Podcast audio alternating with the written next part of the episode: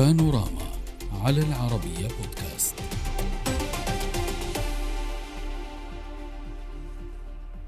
مراقبة وقلق وإجراءات حذرة واستباقية من تكرار سيناريو لم ينسه العالم بعد. من دولتين أفريقيتين قد تبدأ البداية لشيء كبير ربما. غينيا الاستوائية وتنزانيا تواجهان أول تفشي معروف لفيروس ماربورغ وهو حمى نزفية فيروسية شديدة العدوى. رقعة الإصابة بدأت في الاتساع وهو ما دفع دولا عدة من بينها دول خليجية إلى إصدار توصيات بشأن السفر إليهما تجنب تجنبا للإصابة بالفيروس المميت. هذا الأسبوع حثت المراكز الأمريكية لمكافحة الأمراض والوقاية منها المسافرين إلى البلدين على تجنب الاختلاط بالمرضى ومراقبة الأعراض لمدة ثلاثة أسابيع بعد مغادرة المنطقة. غينيا الاستوائية الواقعة على الساحل في غرب أفريقيا أعلنت تفشي فيروس ماربورغ في منتصف فبراير الفائت. وفي الثاني والعشرين من مارس كان لدى غينيا الاستوائية 13 حالة مؤكدة بما في ذلك تسعة أشخاص لقوا حتفهم بينما تعافى شخص واحد وفقا لمنظمة الصحة العالمية. أما تنزانيا الواقعة على الساحل في شرق أفريقيا بدأ الفيروس بالتفشي فيها منذ مارس الفائت حيث سجلت ثمان حالات مؤكدة بما في ذلك خمس حالات وفاة. نناقش هذا الموضوع مع ضيوفنا من دار السلام الصحفي إيزيك لوكاندو ومن براغ الدكتورة منى كيالة طبيبة الاستشارية في تشخيص الأمراض الجرثومية والفيروسية في المستشفى الجامعي. أهلا بكم ضيوفي الكرام. دكتورة سأعود لك بعد قليل لفهم المخاوف لفهم هذا التفشي. ولكن اسمحي لي أن أبدأ مع ضيفي من دار السلام. لنقف على الصورة الحقيقية. يعني سيد إيزيك إلى أي مدى هناك تفشي حقيقي؟ الحقيقي كيف هي آه، الصورة؟ ما التفاصيل من عندكم؟ Uh, في السادس عشر من شهر مارس الحكومة هنا أصدرت بيانا تحدثت فيه عن وجود فيروس كان لابد من من تحديده في تلك الفترة وقالوا أن هناك بعض ثمانية مرضى لديهم بعض الأعراض المتعلقة بالفيروس لكنهم لم يكونوا ليعرفون آنذاك بأنه ماربورغ. وبعد تسعة أيام أصدرت الحكومة بيانا آخرا قالت فيه بأنها أكدت أن الفيروس هو ماربورغ وأن ثمانية أشخاص قد أصيبوا بهذا الفيروس خمسة منهم ماتوا. ماتوا آنذاك ولذا في من تلك الفترة بدأ تعقب المخالطين بالمرضى للوقوف على كل من كان على اتصال مع أولئك الأفراد. وإجراء عمليات الحجر الطبي وهذا. وقد تم حجر ما يزيد عن 205 أشخاص. لكن في الفترة الحديثة التي نتحدث فيها قد ارتفع الرقم إلى 2011 شخصا. وآخر معلومات حصلنا عليها هي أن ما يصل إلى 35 شخصا قد تم الافراج عنهم والذهاب إلى منازلهم بعد أن أكم أكملوا 21 يوما من الحجر الصحي والمراقبة.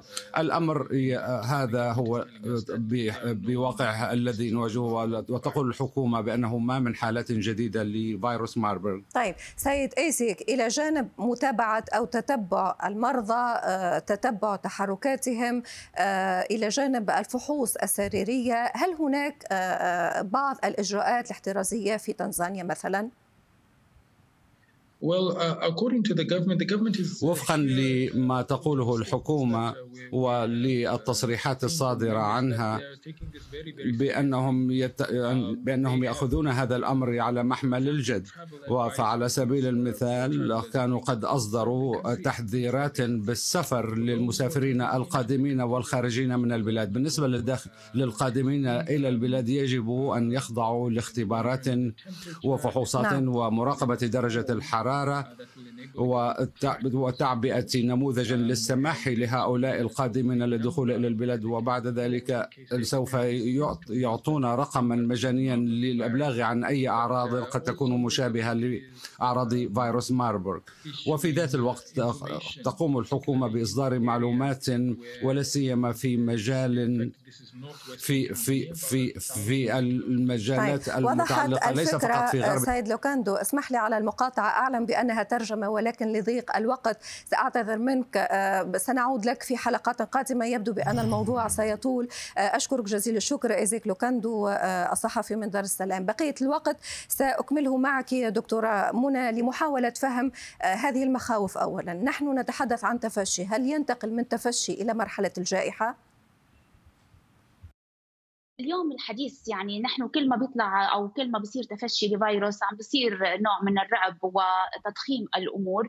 آه، اليوم نعم نخاف من من من تفشي ماربر كونه فيروس جدا خطير جدا يعني درجة يعني نسبة الوفيات عالية جدا لكن لا يمكن أن نقارنه بجائحة كورونا. لعدة أسباب أهمها آه، اختلاف طريقة الانتقال. يعني نحن نعرف إنه كان آه، فيروس يعني المسبب للكوفيد 19 ينتقل بسهولة بين الأشخاص يعني بالرذاذ يعني بالتنفس يعني نعم. بالهواء تقريبا.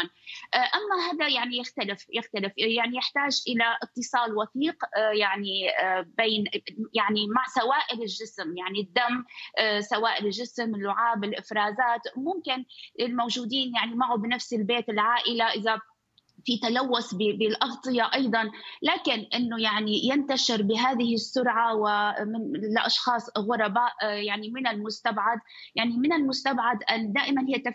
وهو ليس بالفيروس الجديد. يعني من سنة 67 بنعرف تفشيات قليلة صارت.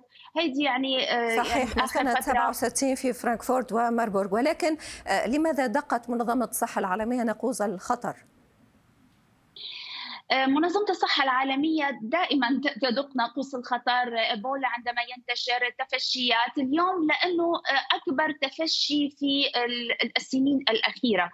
آه، وهناك يعني خصوصا في غينيا الاستوائية اليوم في عدد حالات كبير ودائما تدق ناقوس الخطر حتى نكون يعني متحضرين وهي تهدف إلى يعني الاستثمار في لقاح. لمثل هذه الأمراض التي تنتشر في القارة الأفريقية صحيح. طيب آه، دكتورة من بين المخاوف الأخرى حضرتك تقولين بانه هذا الفيروس آه، طريقة العدوى صعبة ولكن هذا الفيروس هو آه، من عائلة الإيبولا والإيبولا سميت جائحة بين 2014 و2016 وفتكت بأكثر من 11 ألف.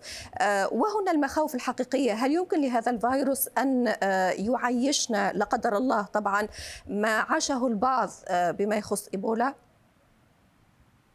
آه، طبعا هو فيروس مخيف يعني هو من الفيروسات اللي هي منظمه الصحة العالمية تضعه في قائمة الفيروسات الأخطر القائمة المجموعة رقم أربعة.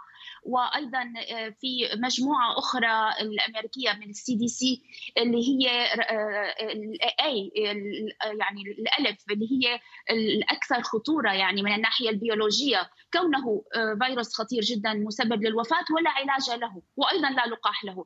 فبالتالي هو مخيف يعني خطير. خطير جدا وبالتالي نحن نخاف طبعا من من انتقاله ولكن بنضل بنقول إنه آه، للناس اللي في بيوتها يعني في نعم. وطننا العربي إنه نحن اليوم يعني خارج المنطقة آه، الاستيطان المرض آه، استوقفتني استوقفتني جملة قلتيها باختصار شديد. الكورونا 19 أكثر من 20 تلقيح.